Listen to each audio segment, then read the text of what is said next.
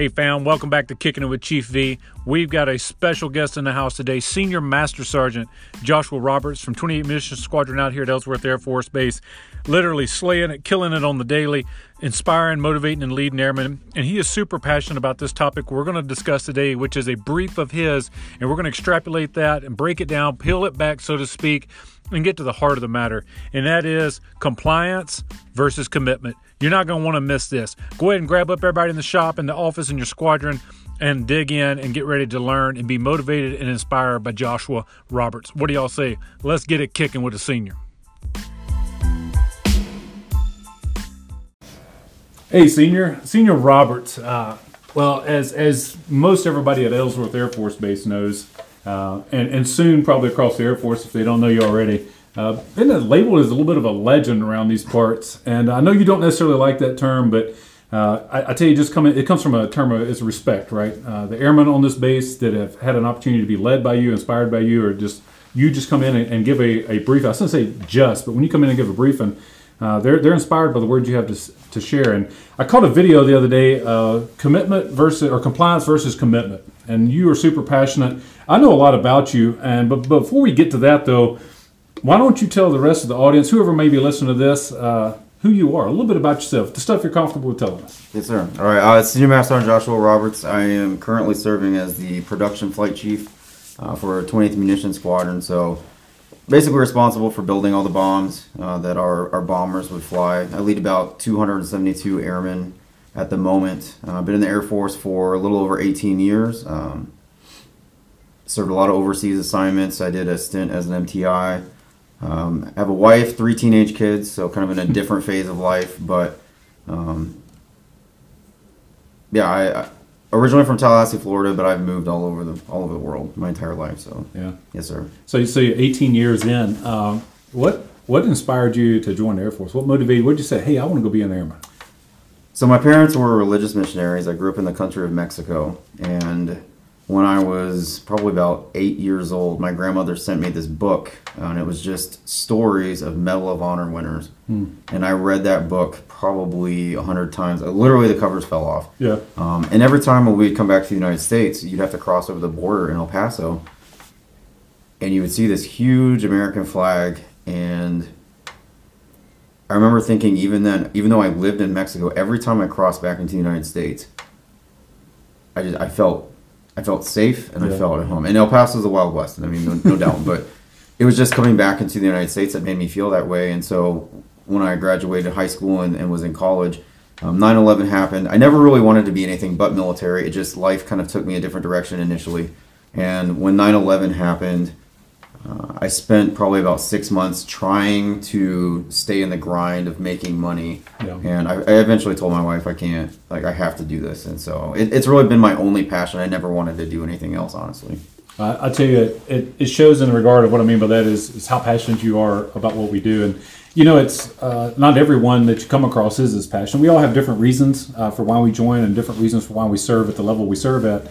Uh, but your your passion is infectious, man. And, Thank you. and so uh, that's that's why the airman on this base and anybody else that hears your voice or knows your story, knows a little bit more about you, is is so impacted by you. So why are you uh, as passionate as you are about this uh, compliance versus commitment? So talk to me a little bit about that. Walk us through kind of where that started uh, for you and, and why you feel it's important to get that message out. It's important to me because I spent I spent a lot of time getting trainees slash airmen to comply. Mm. Um, and then when I got back from basic training, I got back into the you know hashtag operational air force. I noticed that especially my NCOs were struggling. They're they're struggling not with necessarily doing initial feedbacks and things like that, but they're struggling with how to lead, whether they wanted to lead. My airmen seemed uninspired, unmotivated, and I firmly believe that that starts at the top and, and, goes down. So when leaders are passionate and they know their purpose and they can share that with people, then the people below them will have that as well. But when the NCOs don't know their own purpose mm. uh, and why they're doing what they're doing, or whether they want to continue doing what they're doing, then I think that that very quickly begins to show in the discipline and in the morale of their folks. And so for me, I'm passionate about A, because every member that wears this uniform protects my children. Um, so it does me absolutely no good to have a single unmotivated or uninspired airman in the Air Force, period. That if, if that person is the weakest link, our enemies will find it and exploit it. So I, I want to avoid that. And if I can help people feel a little bit more motivated or inspired or help know their, their purpose, um, that's why I feel like if they can see it in me, then maybe they can look at that upper level of leadership and say it, it doesn't have to be fake. Yeah. So, so do you think that, uh, I guess a rough estimation, your thoughts on when you say it doesn't have to be fake, do you feel like that's, that's a problem that we're, we're kind of going through right now? I mean, you know, the, the people that listen to this on, on a regular might have some new audience members. You know, I, I say all the time, we keep it real. Um, so, I mean, no, not, not holding any punches. Do, do we have some fakeness going around? Hundred percent, yes, sir. Uh, when you get to the upper levels, I mean, you've been through it yourself, right? You do whatever you got to do to get a strat. You do whatever you do to get that FD statement, um, and I think the sincerity rapidly gets replaced with acting so that you can attain that next level of of rank or that pay grade or, or that job that you want. And when you lose the sincerity in leadership, I think you lose your people. Yeah. Um, and I, I do think I don't think everyone, but I think I think there's a pressure to perform a certain way, and if you don't, there's the fear that you're gonna you're gonna suffer for in your career. And too many people have become um, docile Mm. in their leadership approach. Yeah. And our job is to, to defend this nation at the cost of our own lives, perhaps. Like I don't I don't think there's really room for a passive, docile approach to leadership in the Air Force. You're 100% right. And so, and we're going to get into some of the details. I, I extrapolated some of the stuff that you had in your presentation when you talked to our airmen that I'll go over. But before I do that, you're 100% right. Every one of our airmen, I say it uh, frequently, our nation's sons and daughters. I've got a, a son that's in the United States Air Force right now. He's down at uh, tech training at Lackland Air Force Base as a defender. And I expect him to be led by people like you you know somebody that's passionate somebody that's inspired that says hey i'm going to hold you to the standard. I'm not going to i'm not we're not a coddling corporation right? Uh, but at the same time i have i know what behind the scenes looks like so i can give you the extra attention as far as the why behind it. Why you need to have commitment versus just following a few rules and just shut up the color kind of thing uh, to make it through. Keep your head down push through and get to the next thing. Uh, and we don't need our airmen our nation's sons and daughters being led by fake people uh, like you said, that facade is going to come off at some point in time. And unfortunately, we see it, humans be humans, in our Air Force at a, whatever rank, whether it's staff or uh, Chief Master Sergeant, that facade cracks sometimes. And you can see uh, the damage that can be done versus the greatness that can be accomplished by people that got at their heart in the right spot. I call those, uh, so I have two different terms. I call that my plastic army men. They look the part, Yeah. um, you know, the little green plastic army men that, you know, our generation played with as toys. Yeah. Um, but when they face the heat, they melt. Yeah. You, Right. Do you have that copyrighted? Because I usually go on this thing called Paper Tigers, and people call it my Caleb business. My chief friends do. Uh, so do you have that? I might, I, I might don't. use that. I The- don't, the but I, my other one is, I mean, you call them, you know, paper tigers. I call them zebras. Yeah. You know, lots of stripes, but when a when a lion comes around, they run. And Oh. lions lions can be A1Cs. I'm talking assertive, motivated people that can lead at any level, and the fake leaders are terrified of them. Mm, so they just remind me of zebras. You know, the line comes around and off they All go. stripes, Tons of stripes in the world, but they they got to run. They So, disappear. Yes, sir. is I, I love those analogies, man. Those are those are good. So let's let's break your brief apart a little bit. Let's walk through that. And like I said, I've got a couple of things pulled out, and, and I would just like uh, I guess the behind the scenes on that and what you're trying to get the airmen to understand because. sir. The brief is is great, uh, and and I think it even impacts more. So that impacts airmen for sure, 100. percent And I think as we pull more of this out, speaking to the hearts of the people that, that really need to grab onto this, our NCOs, our senior NCOs as their leading airmen. So when you say uh, the Air Force is a way of life, or is it? I think is how it's on your slide. What, what does that mean? Like, what do you want us to understand with that? So I got that out of AFI 1-1. There's literally a chapter, I think it's 1.5, that literally titled, it's, the title is A Way of Life, where it goes on to tell that as an airman, we are airmen 24-7. Weekends, holidays, you can be recalled off of leave. You have to live your life under more restrictive rules than other people. Um, and it lays out that you are going to be placed under the confines of a much more rigid, um, system that demands excellence. And the last sentence is my favorite because it says, "Those who will not try their best will not be, to meet these high standards will not be retained by the United States Air Force." if you're going to commit to something like that, that is not something that you come in at seven and leave at four. It is, especially at our level now, you're getting text messages after work. You're getting text messages. You're having to explain the actions of other people, grown men and women. And ultimately, you know, that responsibility stays with you. You know, as leaders, we delegate responsibility or authority, but we always maintain responsibility. Yeah. And if if we're going to encourage our nation's sons and daughters to take a, an oath that says they're going to obey the orders of the president of the United States and the officers appointed over them, then they need to understand exactly what that means, and that can include working 12-hour shifts. That can include not having weekends. That can include being deployed away from your family. And if it's just a job, I find it hard to believe that you're going to be able to commit yourself to the core values, especially excellence in all you do, because it when it when the fire hits, you're you're going to want to leave. Yeah. Um, So where do you think the breakdown is on that? Because you know I shared with you that uh, my son just went through basic training. Now he did say, "Now, Dad, I don't know how some people are in the Air Force." Yes, sir. Right. I mean, this is a young man. He's he's just turned 20 years old. He grew up in the Air Force, and as like my friend, uh, one of my friends would say, he's inside the wire. You know, so he gets a, a close look at it, and uh, so he does have maybe some more intuition, I guess, about it than maybe some others that haven't been. But uh, you know, grew up with now a chief master sergeant and his dad. Uh, but he's like, so yeah, some people don't belong, but he is fired up, man. Like he is ready to take on the world, right?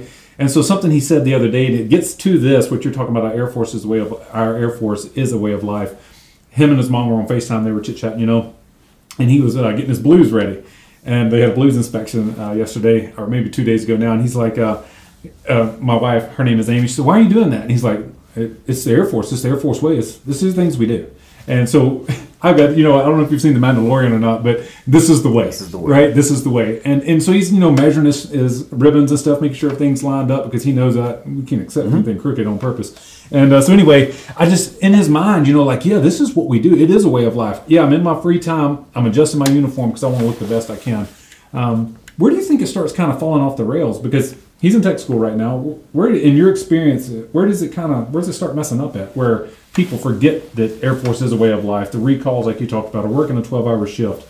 Where does it kind of go awry? I've thought about that a lot um, because it's a problem that I want to tackle. You know, it was in my own AOR.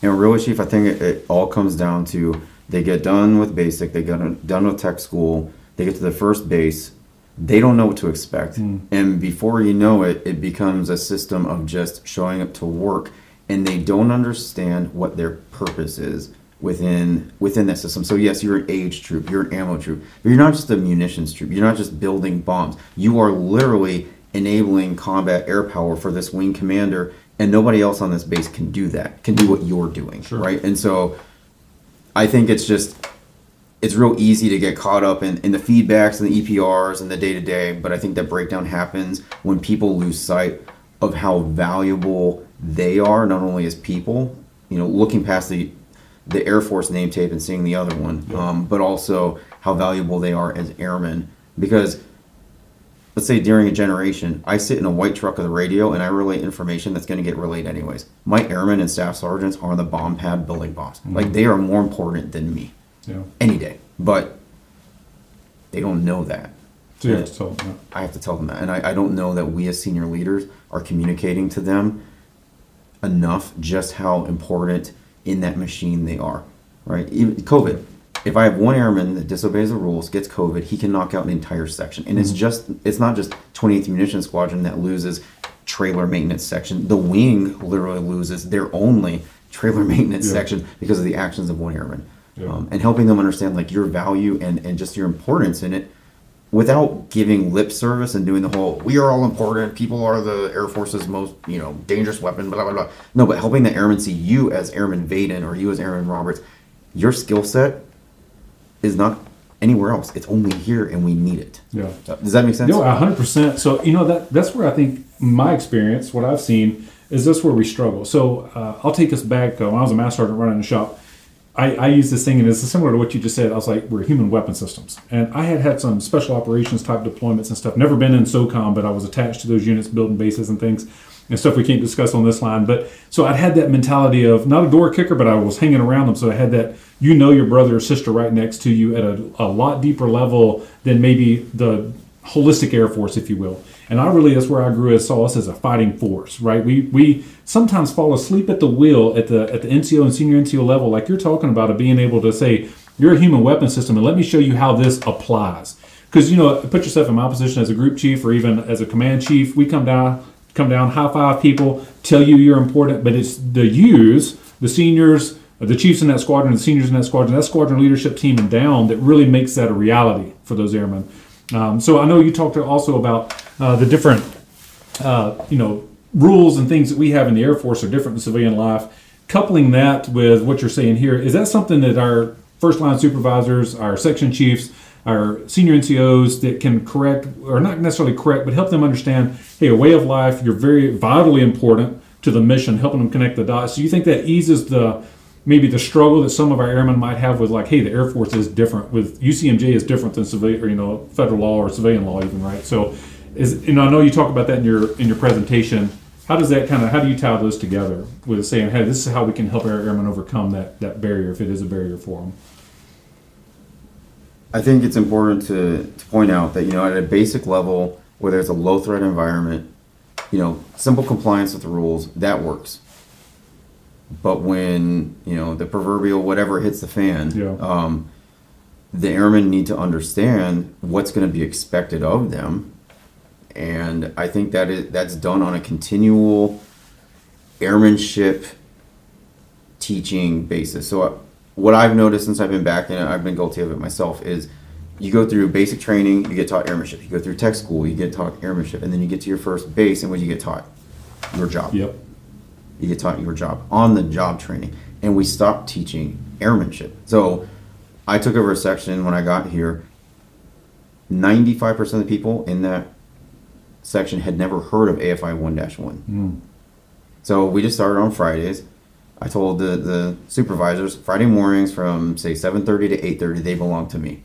And we just brought the whole shop in, kind of like the old fireside chat. Yep. And I would read a paragraph from 1-1 and then we would discuss it. You know, what do you do if you're in uniform and you're at your kid's school and they start reciting the Pledge of Allegiance? Are you as a uniform member allowed to recite the Pledge of Allegiance? Yeah. Most people don't know. Yeah. Um, how do you address a retired chief master sergeant? What is his proper term of address? These little things that that begin. I think the more they know about what it is they're supposed to be, the more they want to be it. And I also think a, a strategy that worked for me was in the same way Special Forces takes pride in the fact that only we do this.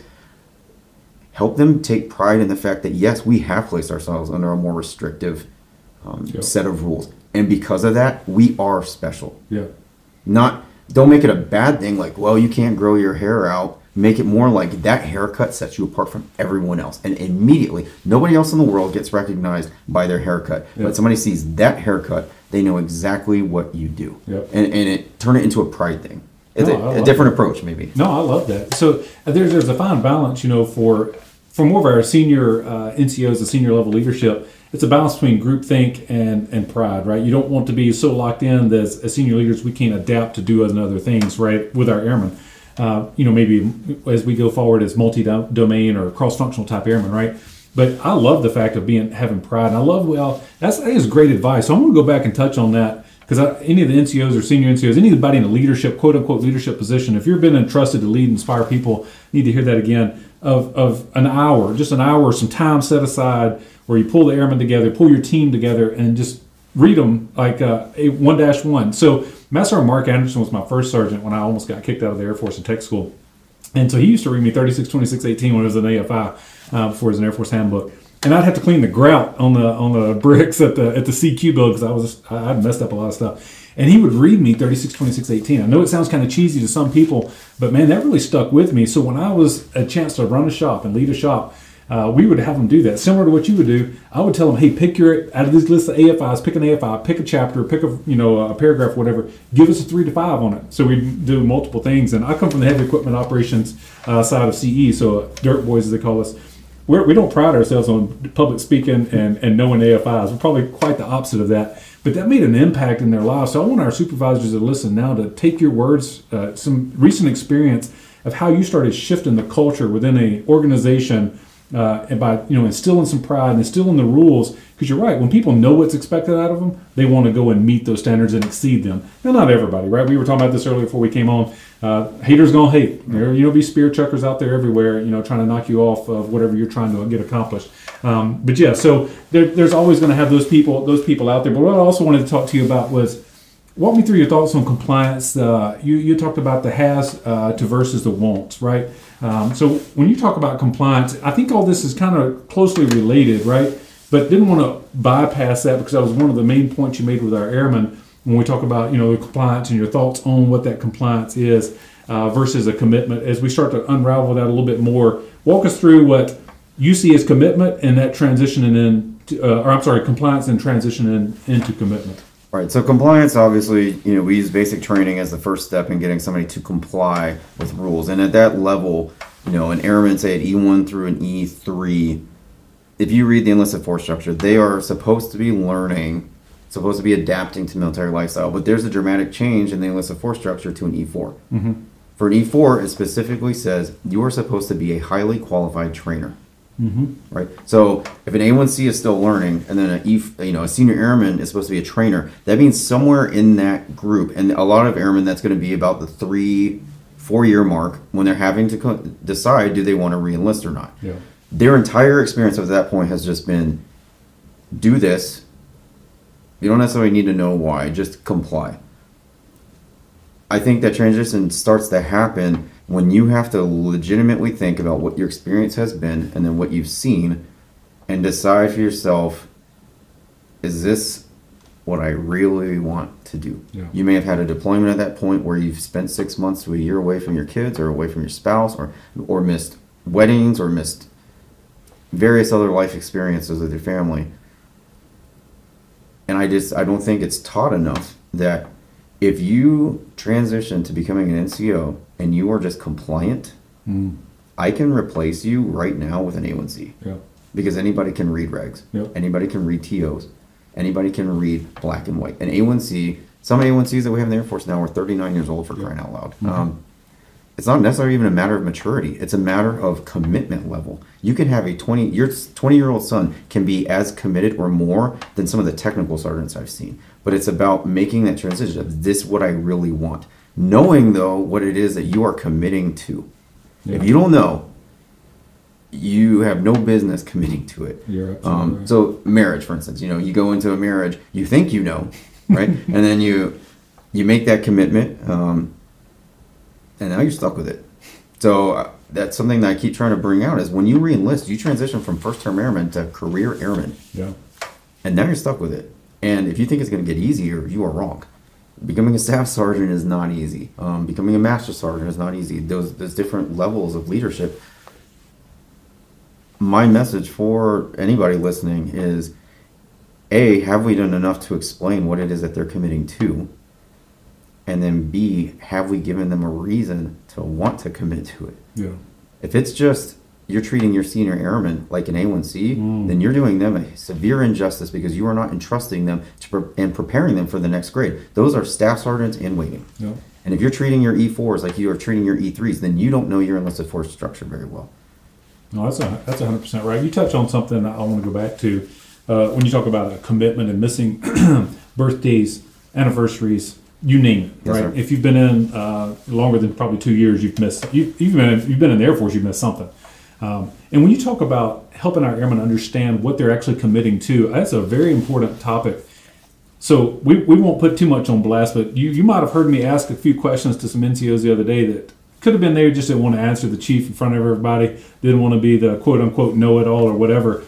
They struggled to answer some very basic questions that I was asking them, right? Um, so for the audience, you know, I was teaching a course to our NCOs, uh, and, and all I was talking about was, I shouldn't say all I was talking about, but I was talking about our service identity. Um, and, and so, you know, asking questions about Air Force priorities, what are our key our capabilities and things of that nature, right? So, am I, am I, in your case, am I uh, committing to ammo or am I committing to a bigger Air Force? What are we responsible for? Support and defend the Constitution of the United States, right? Not, not your interpretation or version of that, but what's the, what are the actual words on that? So, you're right. So, how do, what would be your advice to people listening to how we educate our airmen on what they are committing to? What would be some of the, I guess, your top five on like what we would share with our airmen uh, you know, to say, hey, this is what you're actually committing to. This is what you're getting yourself into as a reenlistment. Are you really in or are you out?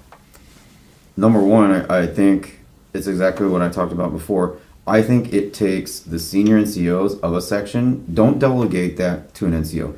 Get your butt in front of your airmen and show them that a you know what you're talking about. So bring out one dash one, right?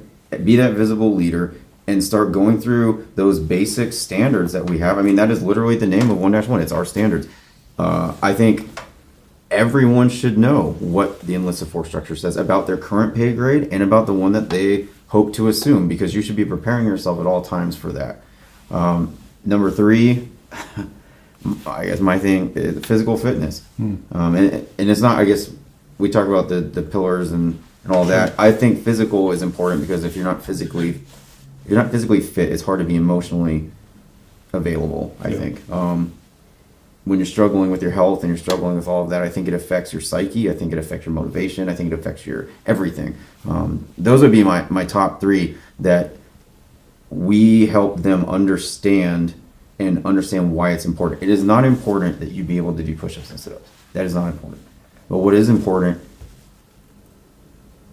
is if you were in a convoy and you were in Iraq and your wingman takes a round, that you are able to grab that person by a flak vest and drag him to safety. Or if you were working on the flight line in the heat with very little water, that your body can withstand and you're still be able to do your job. Or if you're in a medic tent and they're bringing in soldiers and Marines that have severe ca- uh, wounds, that you're able to continue to perform in the midst of stress because stress takes a high toll. And what we're asking these young Americans to do is exactly that. You know, and, and our Air Force has changed. We're an expeditionary force. We can be used in joint situations, working side by side. I, I have a lot of airmen that are friends of mine that are medics, surgery techs, etc., that have had some harrowing experiences in Afghanistan. Yeah.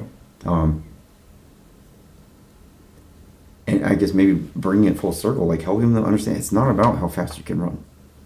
It's about you being in a place, and this is just a standard. This is just the way to gauge your fitness. Sure. But it's about helping them understand, like it's not a, it's not about whether you can do push-ups. It's, it's about whether you are going to be able to perform your job when the going gets tough, physically, emotionally, spiritually, um, so that you can continue to do that which you've made a pledge to do. Yeah, I love the, the aspect on uh, fitness. You know, and I was I'm glad to hear you talk about hey, there there might be the convoy piece of it. Uh, some of us have been exposed to some of those types of things, right? And then and then some of our airmen, when you're talking to them, uh, I would say largely in the Air Force, the majority of our airmen aren't going to be in that particular type of scer- scenario or situation at least not up until this point. In the future, uh, we have some peer enemies out there that can do a lot of things. We might not be running convoys in country X, uh, but the carnage and the situations that might be occurring based on the amount of firepower they can put on one of our bases, you might be doing similar types of things, but it's hard for our airmen to visualize that. So that's why when I was as a squadron superintendent, I would talk about the NDS and the NSS, the National Security Strategy, National Defense Strategy, and not to get too much into the weeds with our airmen, but help them understand, hey, this is what we're actually here to do as an Air Force. Uh, but anyway, I'm glad to hear you bring it back to something that they can relate to of working on the flight line. I'll use my career field as an example. Yeah, you know, most of us said that uh, the ones that could ace the PT test, the way the Air Force current PT test is set up, um, weren't necessarily that good at swinging a sledgehammer because you didn't have enough muscle mass, right? Um, so anyway, even in your job, which you're assigned AFSC, you're awarded AFSC, that primary duty of yours, fitness is important. I love how you talk about man, and, and I think no matter what fitness level you're at, because we're all at different fitness levels. I can't lift near as much as you lift in the gym. You like pick up the whole end of the gym, um, but you know I'm struggling to get the bar off the rack. But everybody's at a different level. But being confident, I think it boosts your confidence to do all these other things. And and what I'm saying is whether you can do 100 push-ups or 50 or 25, whatever it is, if you're working on your fitness, you're confident. It helps you with the, the uh, I guess the emotional or the psychological aspects. I'm battling an injury right now, and I can tell you 100% right. I can't run right now, and I feel myself getting snippy. You know what I mean? It's like when people say when you're hangry, when you're hungry and you're angry. I feel that way when I can't run. I don't know a good term for it, but, but anyway, that's that's where I feel. And so I, I would like, uh, as we move forward, uh, unless you got more thoughts on that particular topic, is I know you use Pat Riley, a quote from Pat Riley. Uh, I don't I don't know if it's uh, fluid enough in your head that you remember exactly uh, what Pat Riley says, but uh, are you, are you a Pat Riley fan, and, and why does that quote stick out to you? So those that don't know Pat Riley, Pat Riley won, you know, five championships. He actually coached the Lakers during, you know, probably their most prolific time uh, as a team. He's won championships as a player, as a coach, as an executive, and as a GM, um, including with the Miami Heat. Um, so the guy knows how to win. Yeah. He knows he knows what it means to win on all levels. Though he knows how to win as a player, and he also knows what it feels like to win as a manager. Um, and his quote was essentially, "When it comes to commitment, there is no in or out. There's, or I'm sorry, there's no in between. It's, you're either in or you're out. And when I think of a basketball court, you're either on the court or you're not, right? And I think about that in in terms of the Air Force. Well, we're we're not pulling punches, right? No, no. Okay. What- the what's least, the least effective NCOs and senior NCOs, especially senior NCOs that I've ever met, had one foot out the door, Hmm. constantly talking about retirement and talking very, very little about their airmen. Yeah. That shows where your priorities are. You cannot you cannot win if you are not committed to winning. And you know, I have individuals in my organization right now that are getting ready to retire, and I, I have begged them because they're senior NCOs. Do not quit on me until the moment you walk out that door. Yeah. And it coming back to you know the reenlistment part. If these airmen are struggling with that decision, they're probably not going to be giving you 100. percent You have the rare you know the unicorns that will, Yeah. but I just I think of that like you know an NBA player with one foot standing off the court, one on. That's a foul. Yeah. You know, you can't do that. You will be penalized Yeah. for stepping on the court if you're not supposed to be. Our airmen have to be asked that question. Like, are you in or are you out? And there is no in between. And if you are in between, you are going to be that person that cannot be counted on when the going gets tough because you're not even sure what you're committed Yeah. to. Um, so I am a Pat Riley fan in the sense I the, the man's a winner um, and he knows how to win. And in what we're doing, Chief, we have no option but to win. You're 100 percent right. So I want to take advice from winners um, in, in any domain, but I think I think maybe that's one of those areas that we we struggle in is to really not educate, maybe highlight to our airmen how critical this game that we're playing is. Yeah. If we lose, everything changes, and I I desperately need my airmen at least every time they go to build a practice bomb to understand you are practicing for the Super Bowl because when it hits, we're going to be doing it for days. Yep. Um, so every opportunity we have to practice, you got to practice.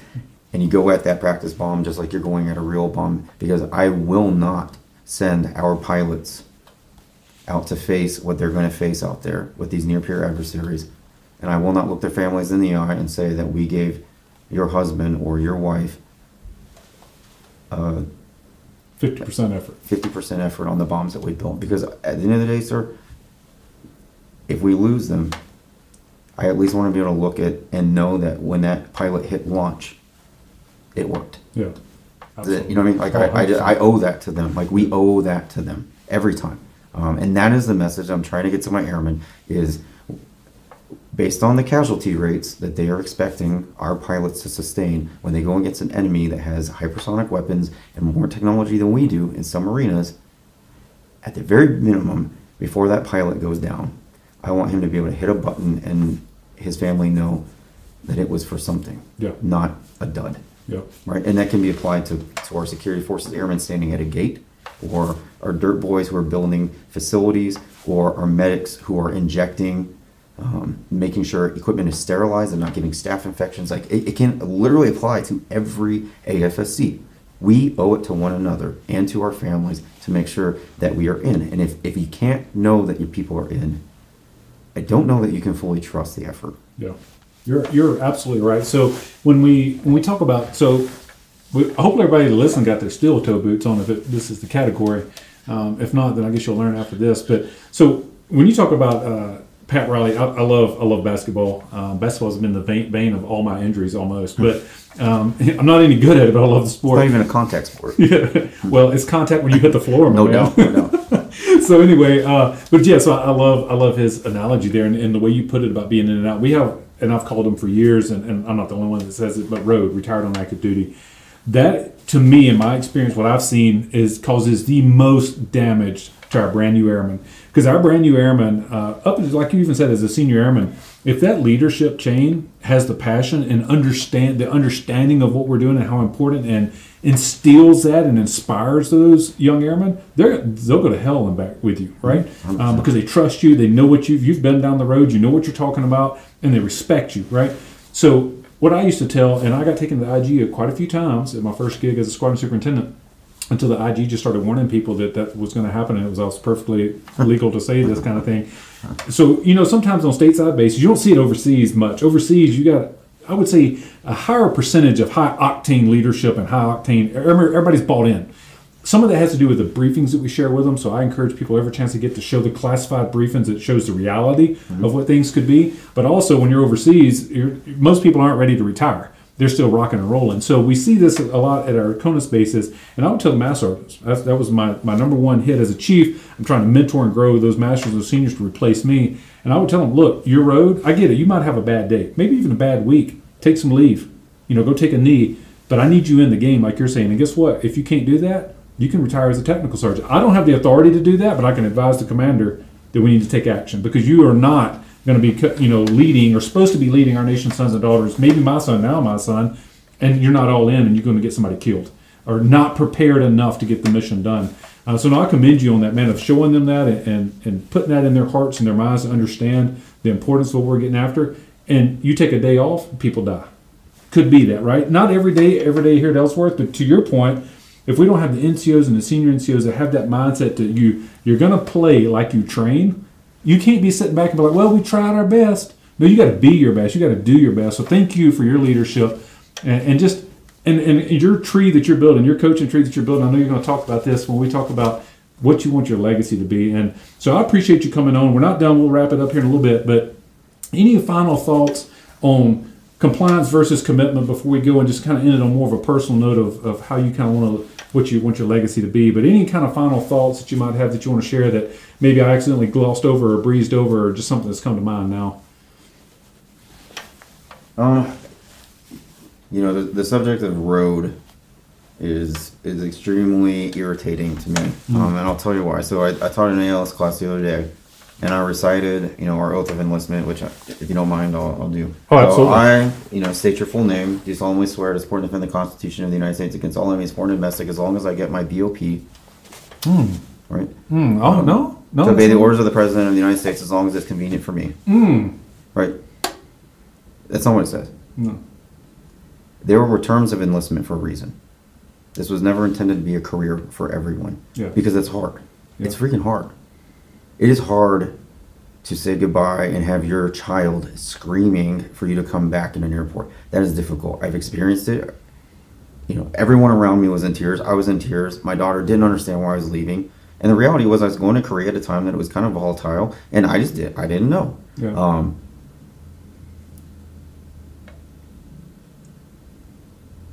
if you make a promise, do it. Mm-hmm. And you made a promise. You made a promise. And even more than just your oath of enlistment, when you take the NCO and you become an NCO and you have someone stand in front of you and say, You are charged with this, you are charged with this, you are charged with this and this and this and this and this, do you accept these charges? If you don't have the guts to do it, then say, Nah. But you don't everyone wants the pay. Yeah. Right? Everyone wants to be a gangster until it's time to gangster, right? Like yeah. I just I'm I'm I'm passionately tired of watching people commit to something and then decide that it's it's not worth the time anymore. Mm-hmm. Right? My my last quote when I teach that class is commitment is honoring the promise you made even when the mood that you made it in has passed. Mm. When you get married, you know, you make that commitment to your spouse. You do so usually in a state of, we'll say, euphoria, you know what I mean? Yeah. And then two years later, the reality hits. The person's not perfect. Life hits you in the face. You may be in debt. You may have experienced miscarriages. You may have all these things happen. So what? Now, now you're gonna leave. You know, I, I yesterday I brought up the same thing. You make your pledge, and then six months later, your wife's diagnosed with a tumor. So what? Peace out, fam. Mm I don't think so. Every person in the world would say you're a douchebag if you did that. Yep.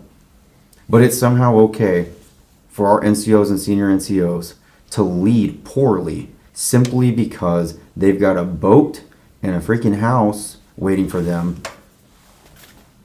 I'm, I'm sorry, but you're a douche. Yeah. I, I just, our Air Force is filled with it, Chief. Filled with it. And you and I both know exactly who I'm talking about. Yep. I'm with you. Get out. Get out. Like, g- tell your commander, I don't want to be a, a master sergeant. Make me the facilities guy. Because I have one of those. You know what I mean? If you can't lead and you won't lead, then I have technical sergeants ready to step into your Yeah. role right now. Um, and everything that I'm saying comes back at me at 100%. There are days I wake up and I don't want to do this. Um, actually, before I came to Ellsworth, you know, I, I was an MTI, moved from there to Tyndall Air Force Base. I had made a, we'll say a mistake when I was an MTI, and I paid for it um, with a markdown on my EPR. I, I knew it was going to hurt, right? Got to Tyndall, Hurricane Michael hit. My family, we lost literally everything. We had one box of stuff pretty much left. Um, got sent up here, and I told the command chief straight up, like, I'm done. If I could retire today, I would. And she challenged me to give it some time, you know, and try and come back. And, and I, I have. Um, I think you know my passion and motivation waver just like everyone else's. Sure. But at the end of the day, like, what was that last sentence that I said in A Way of Life? Those who will not try their best to meet these high standards will not be retained by the United States Air Force. It does not say if you are not the best. It says if you don't try your best. Maybe your best isn't 85 because you can't run fast. But you're out there giving every last measure of effort. I will take you a hundred times more than I will take someone that gets a hundred and doesn't even have to care. Yeah. It's about the effort and it's it's about the transparency as leaders to be able to tell me coming to you and say, Chief, I'm struggling hard. You know, and you having us having that relationship and your your NCO should have that comfort level coming to you. It's just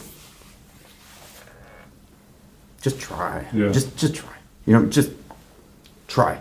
And then ask yourself, are you in or are you out? That's No, that's that's great advice, man. I, I tell you, so um, I really appreciate you coming onto this podcast, if you will, but just really more just having a conversation. Um, you know, we talked a little bit before uh, we kicked the show off.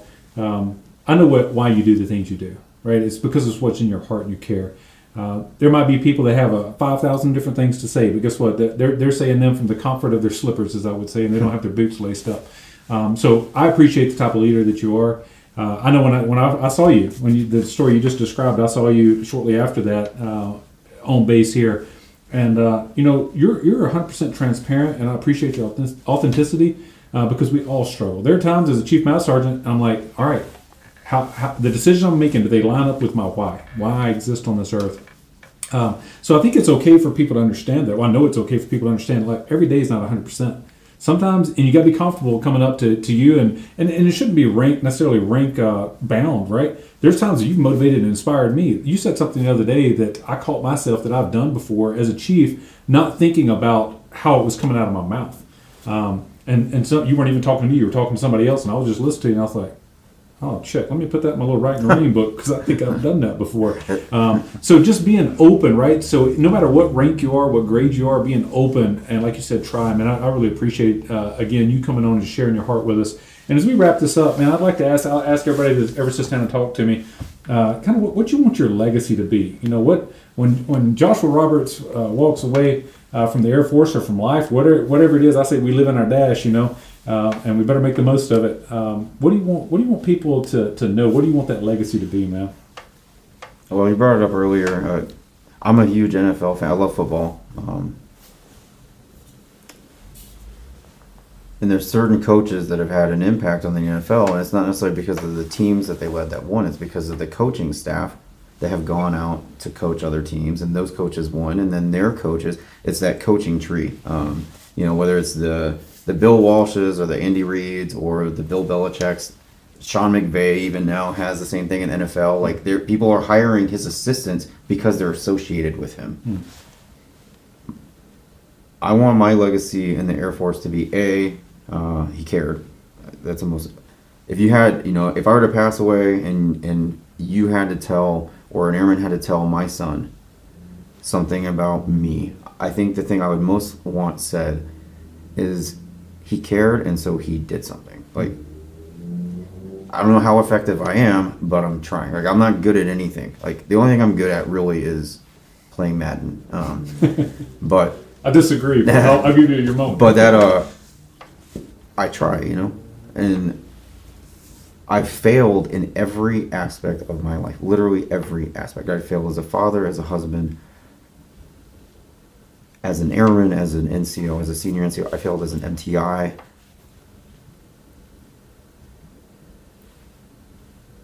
And there's the opportunity for you to give up, Hmm. right? And I, I want my legacy to be he tried, and I would like when I retire, I would like the room to be filled with people maybe that I didn't directly speak to, but could say my staff sergeant was the greatest supervisor, and he always talked about you. Hmm. It- it- does that make yeah, sense? Yeah, Like- absolutely. like I, it's not necessarily about me talking to people as much as it's.